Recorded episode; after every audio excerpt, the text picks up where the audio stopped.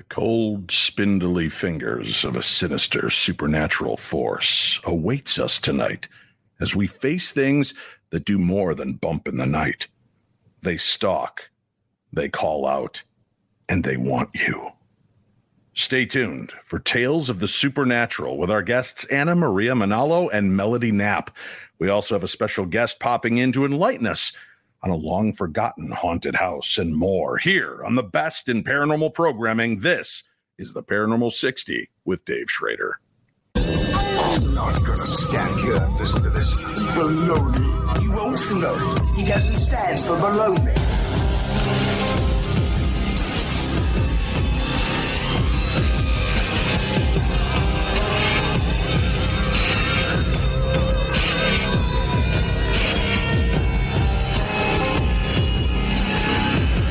Sounds like a lot of supernatural baloney to me. Supernatural.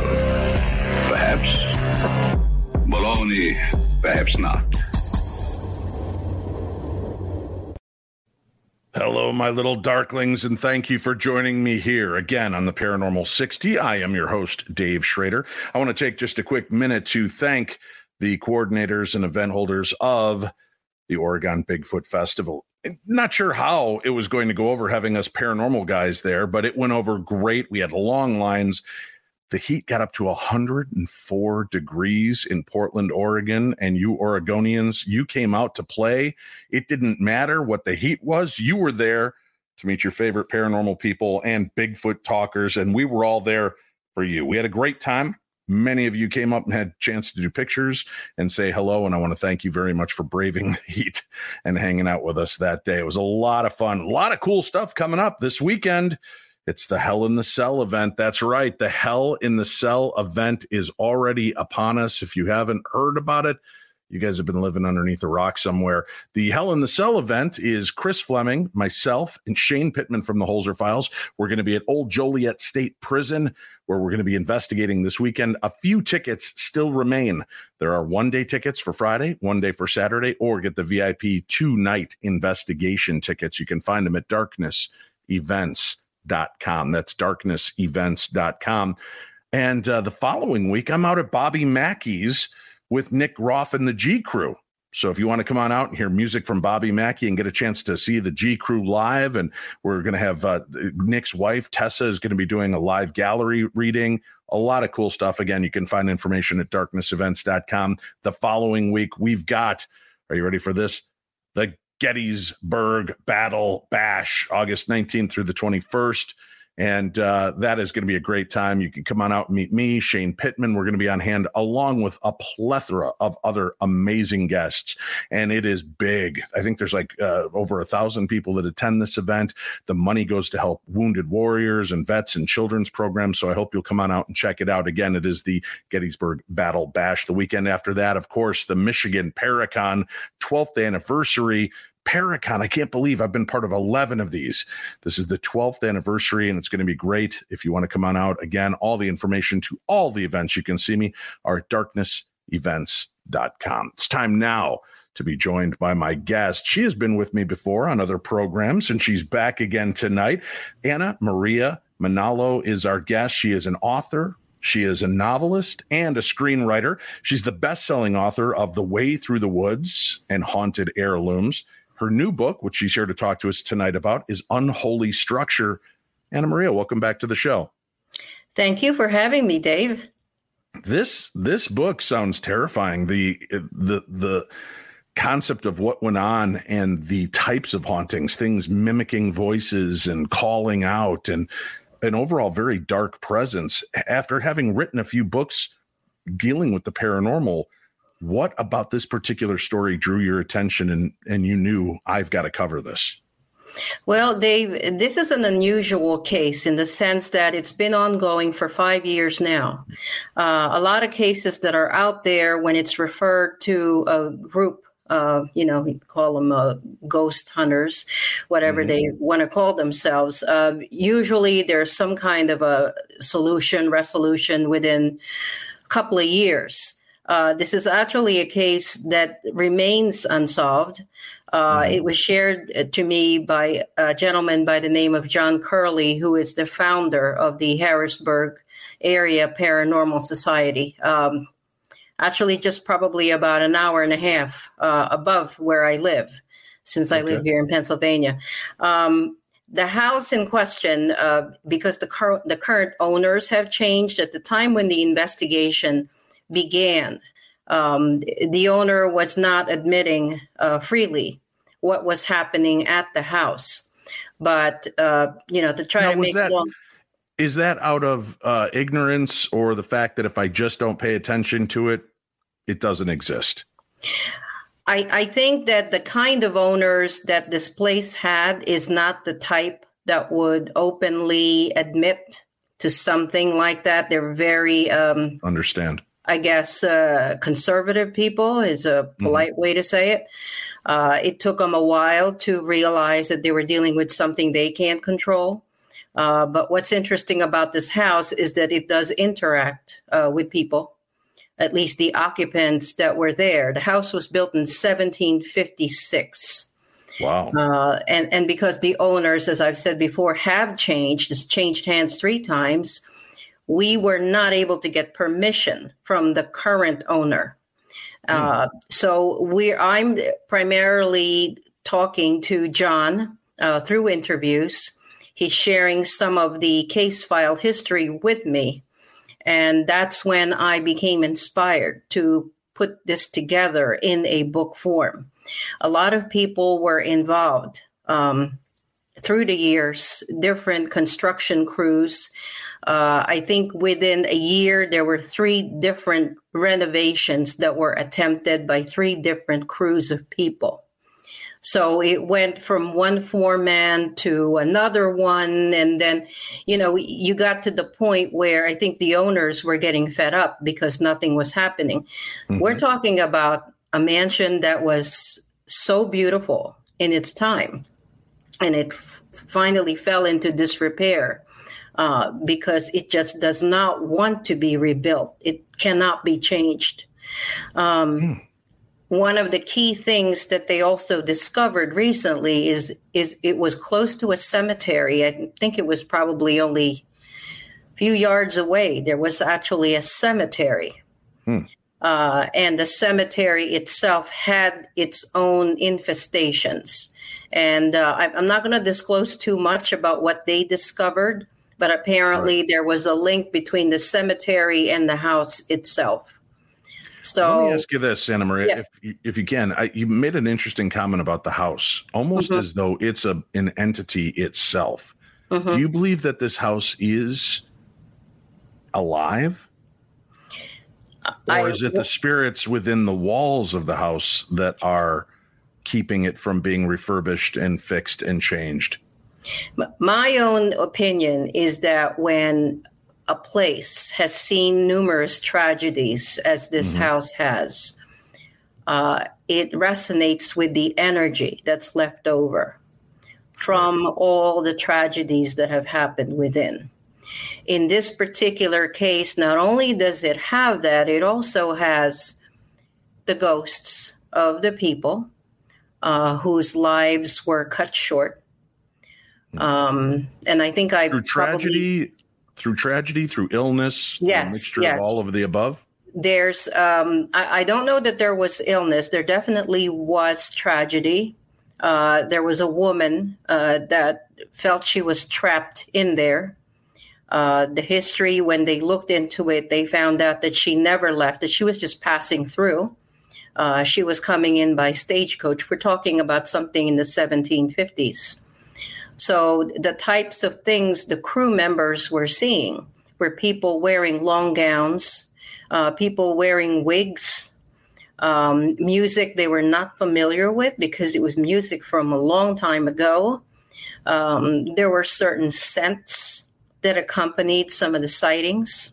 Uh, and, and the creepiest one, uh, Dave, is something that tells me that it really is very evil because of all the things that have culminated in happening there. All right. Now, when you talk about a sinister haunting like this, something Mhm. dark, Mhm. how do you differentiate between it being a malevolent, maybe very upset spirit and something mm-hmm. truly evil. Because I just throwing this out there, right? Mm-hmm. I had a house that drove me nuts. Everything mm-hmm. about it. it, it was falling apart on me. You know, I, no matter what I put into it, and I, there was so much misery. And I know if I would have died there, I would have just thought this house is cursed.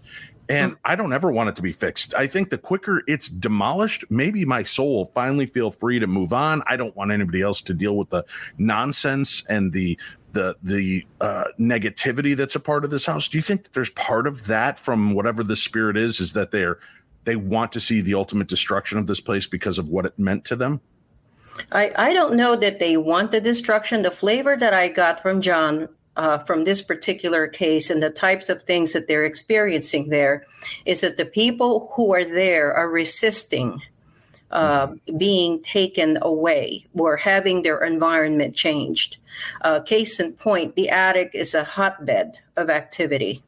The attic spans the entire top um, fourth floor. There's three floors to the mansion. Okay.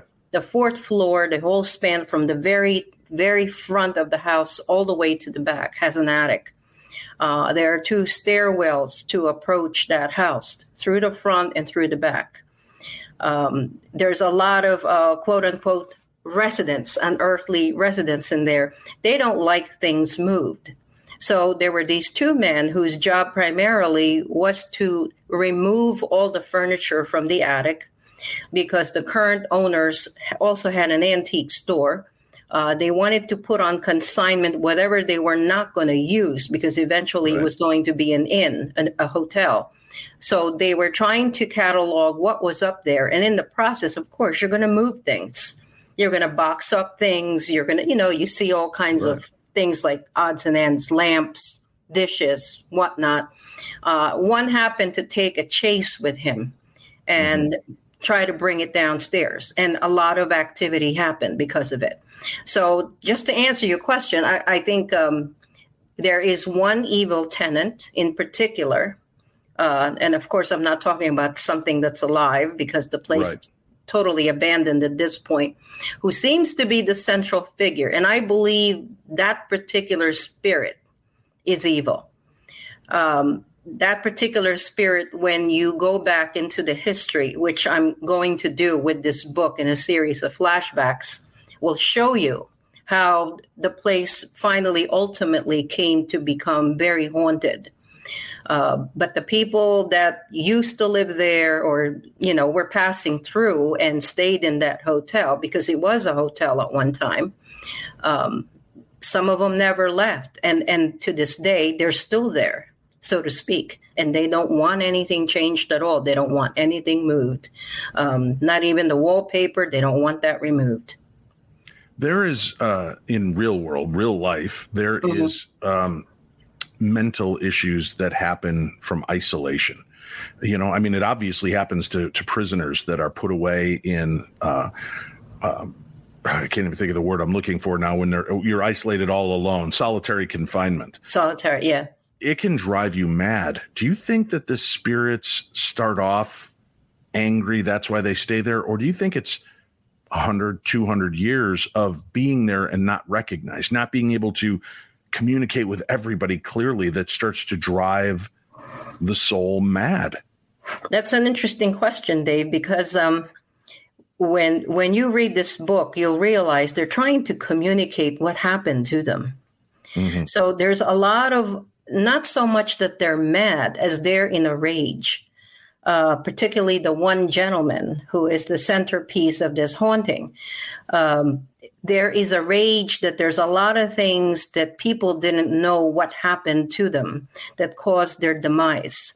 So they're trying to communicate with the living who are of course too busy to really understand what's going on they're right you right. know they're trying to tear down the wallpaper and uh, you know do what they can to fix it up uh, and they find themselves fleeing almost uh, like an affront to them, right? That it's like you're erasing all of this and you're not remembering me. You're not remembering what happened to me. Yes. Yes. I, I think that that's, that's what we're dealing with. Yes, definitely. Um, there is um, one particular, it, it's an interesting case in the sense that there, it's not just limited to people. There's also the involvement of an animal. Uh, and, and that one makes this a very interesting one because you know people don't normally think of animals as having spirits or souls. Right. Uh, this one makes it obvious that it there is. Well, if you're if you're a parent of a fur baby, you know that they have souls. so uh, we we know that for certain. Um, are the fleshies, the humans that are going in and out of there, are they in danger? Is this it lead investigator targeted by these spirits and by this malevolent, sinister force? He had to, he was under pressure to solve this case and make the appropriate referral because, for the most mm-hmm. part, you know, the paranormal groups, they go in, they investigate, uh, they take EVPs, they take all kinds of video in an effort to prove that there's something going on, you know, other than people breaking in or, you know, something that's rule out rule out anything that's human activity, uh, but more supernatural activity. He was having a tough time trying to record, trying to make it other than what they're actually seeing and hearing. It's somehow not registering with the EVP or the video equipment. So he had to go in there several times. There was a time limit. Everybody was under pressure. The crew refused to even do overtime. So everybody was rushing hmm. out of there by 4 or 5 p.m um, as soon as the sun started to set, you would see them just rushing out in droves, no matter what they were doing, because they didn't want to go through what the rats, the last crew went through or the crew before them. So in that case, it was particularly challenging.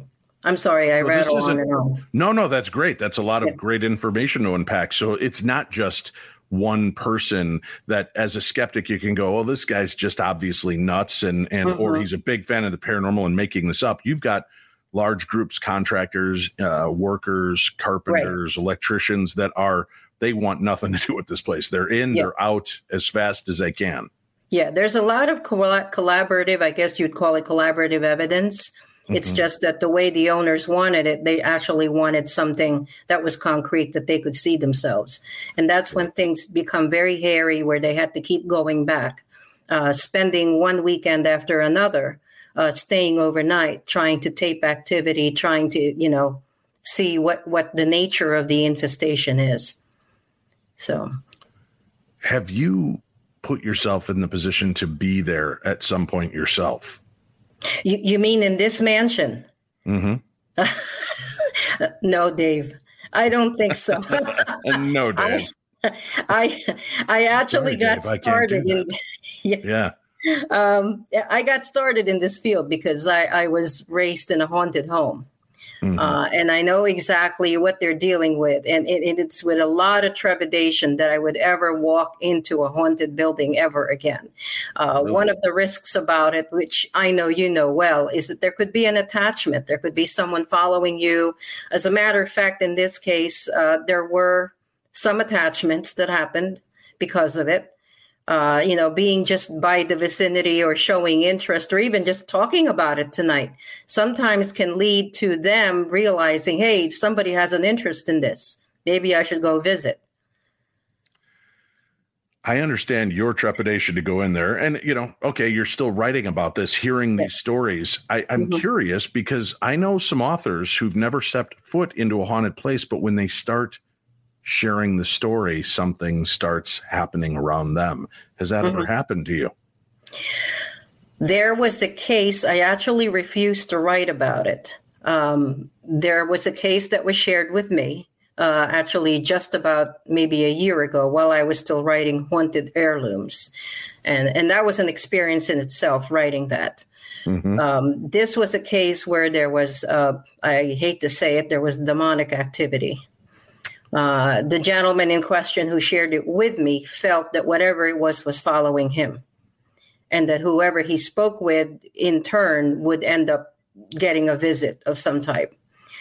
While we were talking, and this was just on the phone, and it was around probably around this time, the lights in my house started blinking. And then I, I felt, you know, I'm, I'm very used to this. I, I know at that point when I'm being watched, and I know at that point right. when there's a presence it, it got very cold in the room that I was in. Gotcha. So Im- immediately I changed the conversation. Um, I cut it off. I told them I was not interested. uh, that I would wait until it was resolved. Wisteria Whisper pops on says there is a theory that spirits are the same on the other side as they are in life. So they just want to keep their house the way it is in their life for fear of this change, the physical change. But isn't it strange? Because if time really means nothing to the spirit realm, mm-hmm. why can't they time lock themselves into an era where the house is exactly as they remember it? And who knows, Dave? Maybe to them, the way they perceive it, it is mm-hmm. still the way it was when they walked into it. Wouldn't it be interesting if what they're upset about is hearing the the furniture dragging upstairs and the banging of the refurbishing and they're not dead they're living in that house and they're mm-hmm. hearing this from us we're the ghosts that are affecting them and that's why they're so angry that's why they're so obstinate because we're upsetting their world mm-hmm. and, and you have to know this that there are a couple of the spirits who are actually mm-hmm. helpful Dave told John, "Oh, yeah, there's there was a fire here." Hmm. So there's there hauntings was. in different layers then. Yes. Do yes. these spirits seem to be aware of one another in this location? There is a woman who is aware of the central figure that's made the house deeply haunted. Uh, and the reason why she stayed behind, from what I understand, is to try to bear witness or try and testify on her own behalf about what happened to her. I won't go any further than that because that would be a spoiler. But there are some people there that are aware of the person that is evil. Um, and then there are some people there that are basically helping the crew by telling them, you know, this is what we used to use. This stairwell was where all the servants went down on. It was kind of almost like they were giving them a tour. Yeah. At the most unexpected time. right uh, having having all of this strange activity uh, the fact that people are being bothered that the the investigators are kind of dealing with these repercussions is it affecting their health as well dealing with all of this anxiety uh, depression death from the past it has affected a few of them. Uh, there was a gentleman that went in there. He actually wasn't part of the investigative team. He was the electrician um, okay. He ended up with a lot of family issues. Uh, I won't go into it, but let's put it this way. He brought home whatever he intended not to bring home. He was very much afraid of all the rumors, things that he was hearing, because he was at the periphery. He would come in, you know, lay down cable for electricity, because this right. is a, you know, house was built at a time when there were only lanterns or whatever. Um, and, and wittingly, he brought home something that he did not want. Terrifying things. Uh, we got to have you back again to, to, share some of these thoughts, and I'd love to, you know, maybe even do an interactive show where we have people come on to talk about their haunted heirlooms and talk a little about you with that on this okay. program. Uh, we do have a link up for you, Anna Maria, so people can find you, find your books, keep up with the work that you're doing. But as always, it's a pleasure chatting with you. Thank you so much for coming on and sharing with us. Thank tonight. you so much, Dave. Appreciate Thank it. Thank you. All right, folks, as promised, a very special guest is joining us for a few moments here. This guest may be new to some of you, to others who've kept up with shows like Ghosts of Shepherdstown, season one and two. You might recognize this guy from Ghosts of Morgan City. And soon he'll be part of another program. As a matter of fact, August 21st on the Travel Channel and Discovery Plus, Ghosts of Devil's Perch. I'm back. Cindy Kaza is back. KD Stafford from Ghosts of Morgan City is joining us on that program. And to indoctrinate him into my world, I've invited him here to the Paranormal 60. And you got it, folks. I've brought him to do something that usually I would only send Shane to go do into a dark closet somewhere. It's time for. It's time now for Upon Further Review. All right, KD, we got a chance to get to know each other while we were out filming in Butte, Montana. And the one thing I talked and walked away with is knowing you love horror movies. Uh, your mic is not working. I need you to, are you muted somehow? Oh, this is the weird stuff. Yeah, get nothing, buddy. That's a cool looking microphone, though. Nothing. See, the spirits are against us. Yeah, if you need to just go to the laptop, Mike, you go to it, my friend.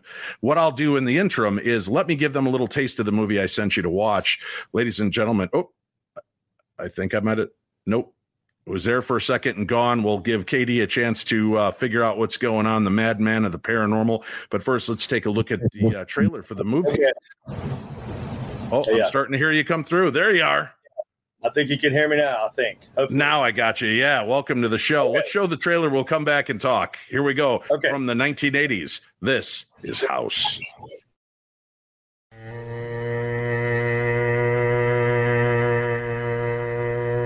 This is a house where no one should live. Roger Cobb has come here alone. But no one is ever alone. In the house. Leave while you can. No! Sandy.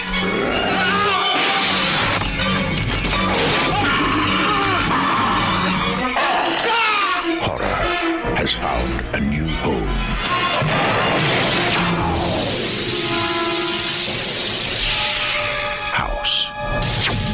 Enter at your own risk.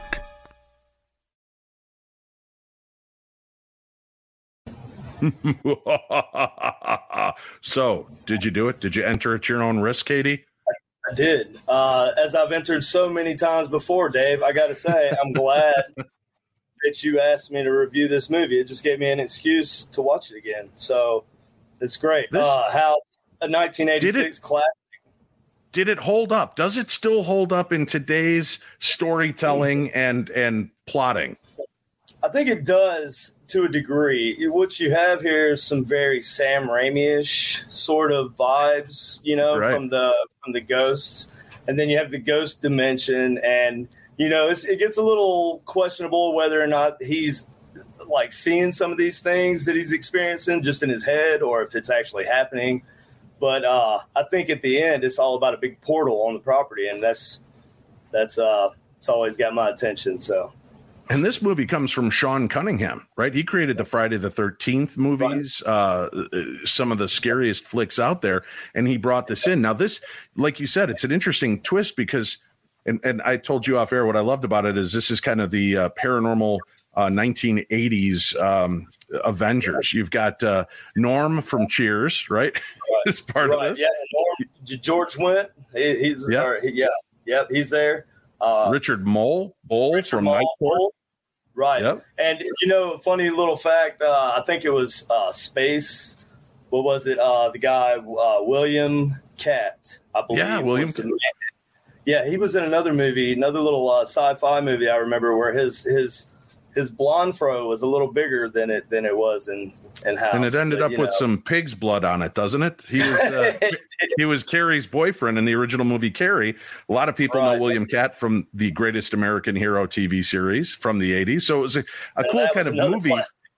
Yeah, throwing all these great 80s people together Mm-hmm. under one roof and and doing this movie. He's uh Roger Cobb, played by William Katt, is this um former Vietnam vet who's dealing with some PTSD. So is he is he going mad or is the house haunted is kind of the whole gist of this i i do have to laugh because even in the commercial you could see how cartoony uh it felt like very much like tales from the dark side the creatures look that kind of rubbery Right. costume look Yeah, it was like it was like a, a little bit sillier of a level of Sam Raimi, you know, like Evil Right. Dead ish. Kind of, it was more uh, Army of Darkness, darkness. If I had to compare it, you know, some of the special effects, but uh, a little bit sillier. But you know, what kind of disappointed me is that they dropped that whole that whole uh, is he going mad theme like about halfway through the movie, and they just kind of let it all out. No, he's not going mad. There's a ghost dimension like on the Right. property and he just you know he realizes his son's trapped in the mirror and like just ropes on down into it. And yeah that's as where one you does go. right? Right as one does if one has a ghost uh, dimension on their property. And Just just, happens to have see that much rope. Yeah just wait till you see the ghosts of the Devil's Perch, we send uh, KD and roping down through mirrors and portals and whatever it takes to get the attention of the spirit realm this time. All kinds of all kinds of nice and cozy places. Lots of spiders. Well, the, the madman of the paranormal, you are the mad professor, mad scientist, building equipment on the spot for some of the experiments that uh, they did on Morgan City for all of the episodes that we filmed on the new show. Um, I got to ask your opinion now. You've seen the movie, you revisit this movie. As we give the ratings, one on the Phantom scale is just horrible. Five, right up there with like Night of the Living Dead, perfect kind of horror movie. Where do you put House? I'm gonna put. I'm, you know, I'm gonna give it a four. I'm going to give it a four because it, it it it could have been great. It could have been right there with Ghostbusters, but they didn't go all the way. You know, they Yeah. didn't they didn't take the comedy. It could have been a great horror comedy, but they didn't just take the jokes all the way. They kind of lost steam, and you know. But I'll give it a four. It's definitely got a four, and it's a classic in my book, and I definitely recommend it. I appreciate it, buddy. Uh, so the the new series begins airing August 21st, and they're doing something pretty exciting with our series. They're simultaneously dropping it on Travel Channel and Discovery Plus. That's right. That's right. So pe- people, no matter how I'm you, excited. yeah, how you watch it, it's going to be out there. How do you? I, I know we can't give anything away, but how do you rate the type of activity you were up against in Butte, Montana, as opposed to what you had to deal with in Morgan City, Louisiana? Well, I mean, you know, it, well, when you have powerful moments, right? Like it's it's hard to compare them, it's hard to rate them, but it was every bit as powerful as some of the moments that I had. You know, I was in just just a few episodes of uh, Morgan City, Mhm. and so I got a bigger taste of it here. And uh, yeah, it was it was definitely a bigger experience for me. I'll tell you that. Well, I'm looking forward to seeing it air on the 21st. Well, I'm sure we'll be in touch as it's airing that night. It'll be the first time we all get to see it as well. Right. Oh yeah, yeah. They're surprising us with it too. We've only seen like a tiny little clip. Right. Just they, they give us a chance to see these little three minute snippets of the of the show. So it's hard for us to tell what's going on, but I'm I'm confident with the amount of stories and the the um, type of activity that we saw. I think is going to play really well for audience, audiences all over, and I think it's a, a great follow up for Shepherdstown and Morgan City. Yeah, and it's it's nice and well rounded too. The town has so much such varied activity in it that yeah, yeah, it's gonna be great. Very cool. Well, thanks for watching the movie. You heard it four Phantoms for the classic movie House. I, I'm going to tell you, there was House 2, the second story, which had nothing Yes. to do with the original movie, and then House 3, which had Lance Henriksen. Yeah, and that's about the extent of it. But I never. like a slasher. Right. House three was a slasher. and I think it was only called like House three, like actually, like um in theaters in Europe at first. Oh, Like, It was called something else. Yeah, I want to say it was called something else. You know, at first I thought you were trying to get me to review the 1977 Japanese horror comedy, and I was like, hell no, Dave, I'm not watching that. no, I'm going with straight up good old fashioned American horror movie, uh, horror movie comedy. All right, Well, very cool. to watch. There were there were no butt biting. There was no butt biting in, in this house, but you know, Well, that's in the cutout scenes. Hey, KD, you're doing some live events as well and uh, doing them with your wife. KD, you guys are going to be out and about investigating. People can come out and see you investigate and be a part of it and work with some of your equipment. How do they find you? What's the best way to get in touch with you? Uh, we have uh, su- uh, par- uh, excuse me, Supernatural Inc. Paranormal.com. You can go there, and that is like your key to everything I do, everything Supernatural Inc. does. And Supernatural Inc. is my team, uh, sort of paranormal research team that I have in Kansas City. So yeah, you can uh, check us there, find all of our events. You can see our live streams, uh, take you to our Facebook page, and everywhere else. That's right. There's a Facebook fan page now for Ghosts of Devil's Perch. Go start following it so you can keep up with updates from the team, uh, what we're doing, all the cool stuff. We'll be talking to you about behind the scenes stuff on the show as well. KD, I look forward to seeing you as the show progresses, man. Thanks for stopping by today. All right, brother. My pleasure. Have a good one. Take care. All right, folks, House, check it out for yourself. It's a cool movie. I know it's on YouTube, so you can certainly find it there. But if you want a good, fun, kitschy movie with a lot of 80s name recognition and celebrities, that's the way to go. All right, it's time now to be joined by our next guest, and I'm excited to have her join me here. Ladies and gentlemen, Melody Knapp. Hi, Melody. Hi, Dave. How are you tonight? I'm doing good, and your microphone's working, so that's a plus. I appreciate that. uh, now, you you got involved in the paranormal because you had your own encounter. What was it back in 2010? Seeing a full body apparition. Yes, yes, I did. Um, and it kind of falls in that sinister category that you were talking about. Um, it's kind of cool too because it is the experience that got me into the field. It got me researching the supernatural and the unexplained. Um, and I still remember it so vividly, and I'm excited to share it with you guys. So let's rewind back to 2010. Um, okay. I was in high school and super into the paranormal and watching all the shows on TV, and I wanted to experience it myself. So, myself and two friends uh, went to a location in the Massachusetts area. And it was a full moon in October in New England. So you can kind of get the scene of how it mm-hmm. felt. Um, mm-hmm. And that's a major role in this story is the feelings and the sensations, because that's followed me throughout um, the last 12 years. So that's scary to think about 12 years. Um, right but those feelings and honing in on those feelings and um, looking back if i knew then what i know now if, if i would have acted differently and approached it differently.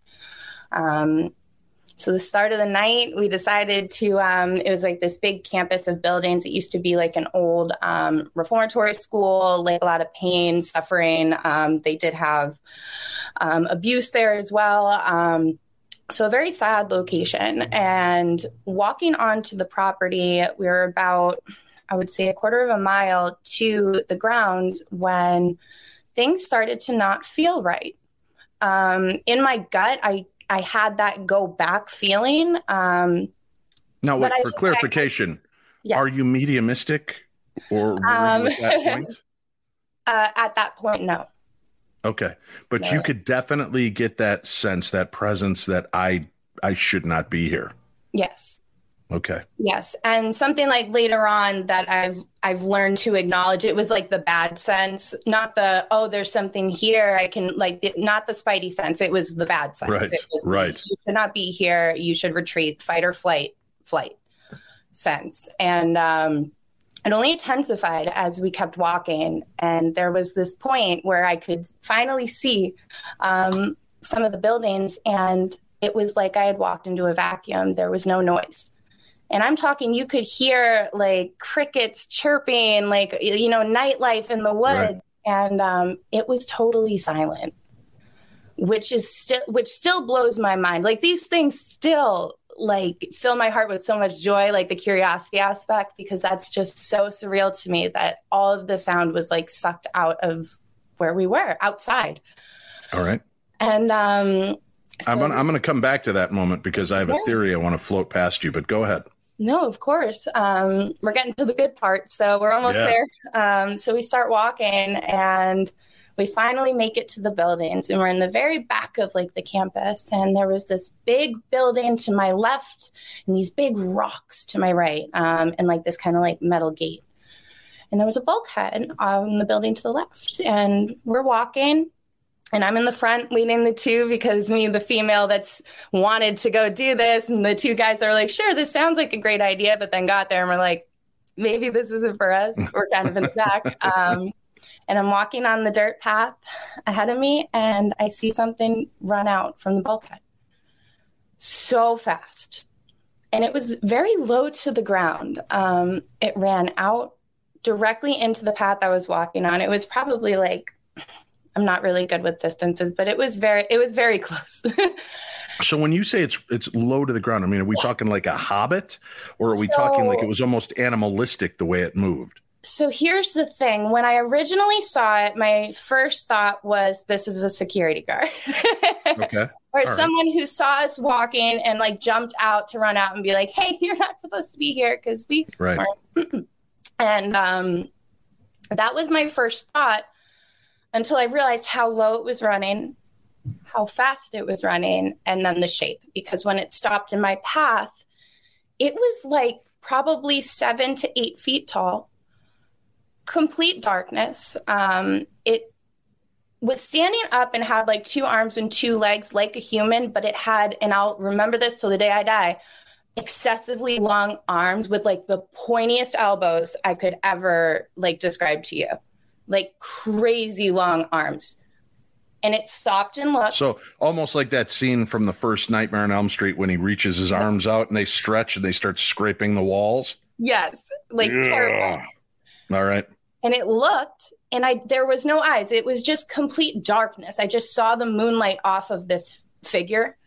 And then mm-hmm. it turned and ran and i remember hearing its feet on like the gravel of the dirt path and then it disappeared in front of my eyes Now, what about the two guys that are with you? Are they? they ran They're, did they did they leave you there? They took off when no they saw so this. I, Oh. I i did end up running with them but what's crazy Okay. is by the time we got back to the car um, one of them refused to admit that we saw something at all and then i've never spoken to them again like since that night um, and then the Hmm. other person just went down like a very dark dark path wow. um, yeah and like that was and that moment affected me as well and that whatever i encountered that night i have come across a few times. I, I will say literally probably only twice since then.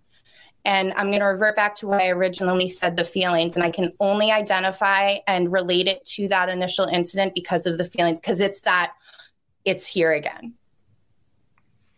When you when you initially had that feeling and everything kind of got sucked out all the sound everything. We talk about interdimensional beings and what exactly is a haunting? Are we haunting it? Is it haunting us? Is there all of that? Do you think you might have almost stepped into its pocket universe its dimension and that's why everything here stopped making noise? Or you know in the horror movies of course everything stops because jason is just that evil that every other animal's like shh right? And they're all hiding behind trees because because the killer's there. But i have often wondered are we in their universe briefly? And that's why the sound from ours goes away and we're just innately part of that moment.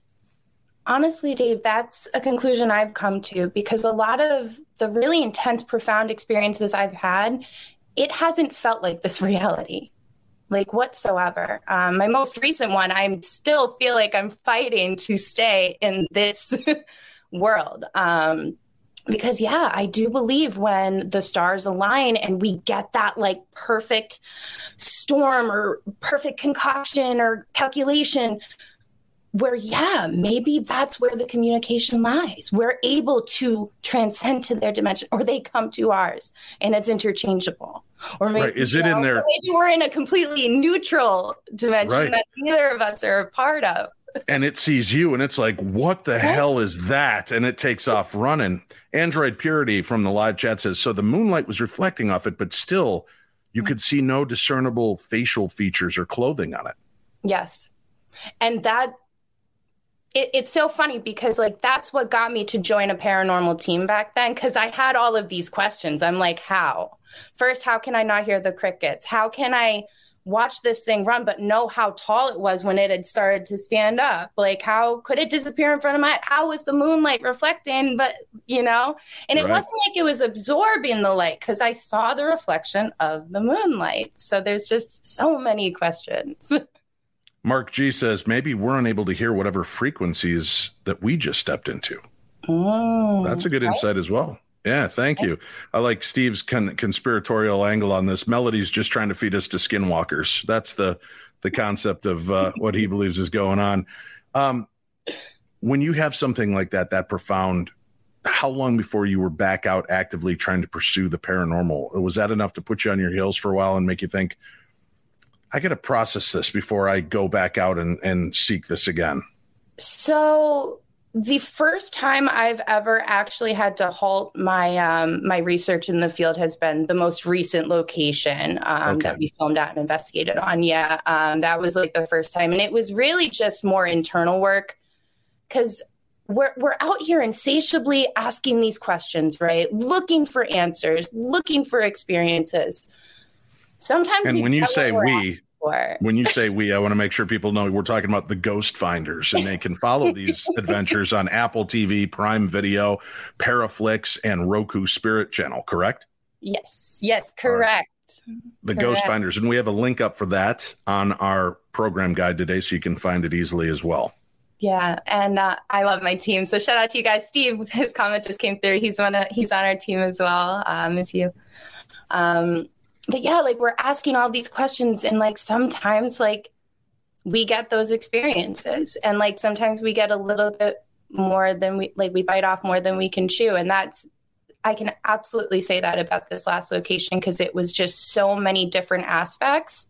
One of them being I um I really had to fight with my um, understanding of demons because previous to this location, I was that investigator that said it absolutely wasn't a possibility. We had to look at everything else. There's no way. Um, and I literally had like, thank gosh for my team. Like, I think anyone investigating the paranormal needs to have like solid people with them because they did. They had to sit me down and like walk me through like because the cool thing about my team is we all have different backgrounds and different beliefs. We have an eclectic witch, we have a spirit medium, you know, we have three different kinds of investigators from three different backgrounds um, who all have different beliefs. And they were able to sit there and rationally walk me through what was going on because outwardly, it might seem sinister, it might seem demonic. And I had to come to terms with the fact that just because I don't believe in a certain religion doesn't make something not real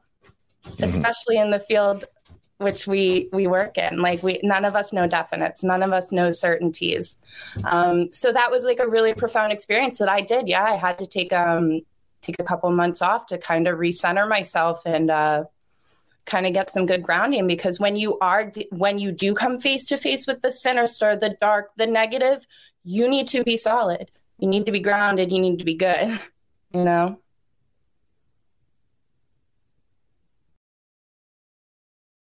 It was at this point during our live show when things went haywire. This is very strange. I mean, in today's environment, it's not totally unknown to have the internet go down. However, I was thrown offline, my internet shut down completely. But in StreamYard, the guest should be able to stay in. Something threw Melody out of the show and into the green room where she was stuck. I was finally able to access very limited on my phone, just enough to go in and stop the StreamYard stream. And that was it. Now, my internet is through one company, my cell phone through another. And what's very strange is that not only was my internet completely disrupted, but so was my phone.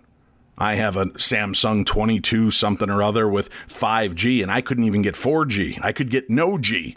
It was horrible. I was disconnected from life, but thankfully, I got back on around 1:32 o'clock in the morning. Things are fine. Now, Melody did get to finish her story, and it was a pleasure speaking with her. It's always a shame when we get cut short, but we'll have Melody back to tell us more strange encounters with the supernatural. Her team will be joining us in the future, so stay tuned for that. Now, as an aside, it's Tuesday when I'm finally completing this audio, and I was booked to do Brittany Barbieri's podcast. 20 minutes before showtime, in a completely different state, Brittany Barbieri lost power, internet, and had difficulties with her phone. So maybe the sinister is listening. Maybe there are things that do go bump in the night, and they don't want the truth to be told. But that's too bad, because that's what you'll always find here the best of paranormal programming, where truth is paramount. This is the Paranormal 60 with Dave Schrader.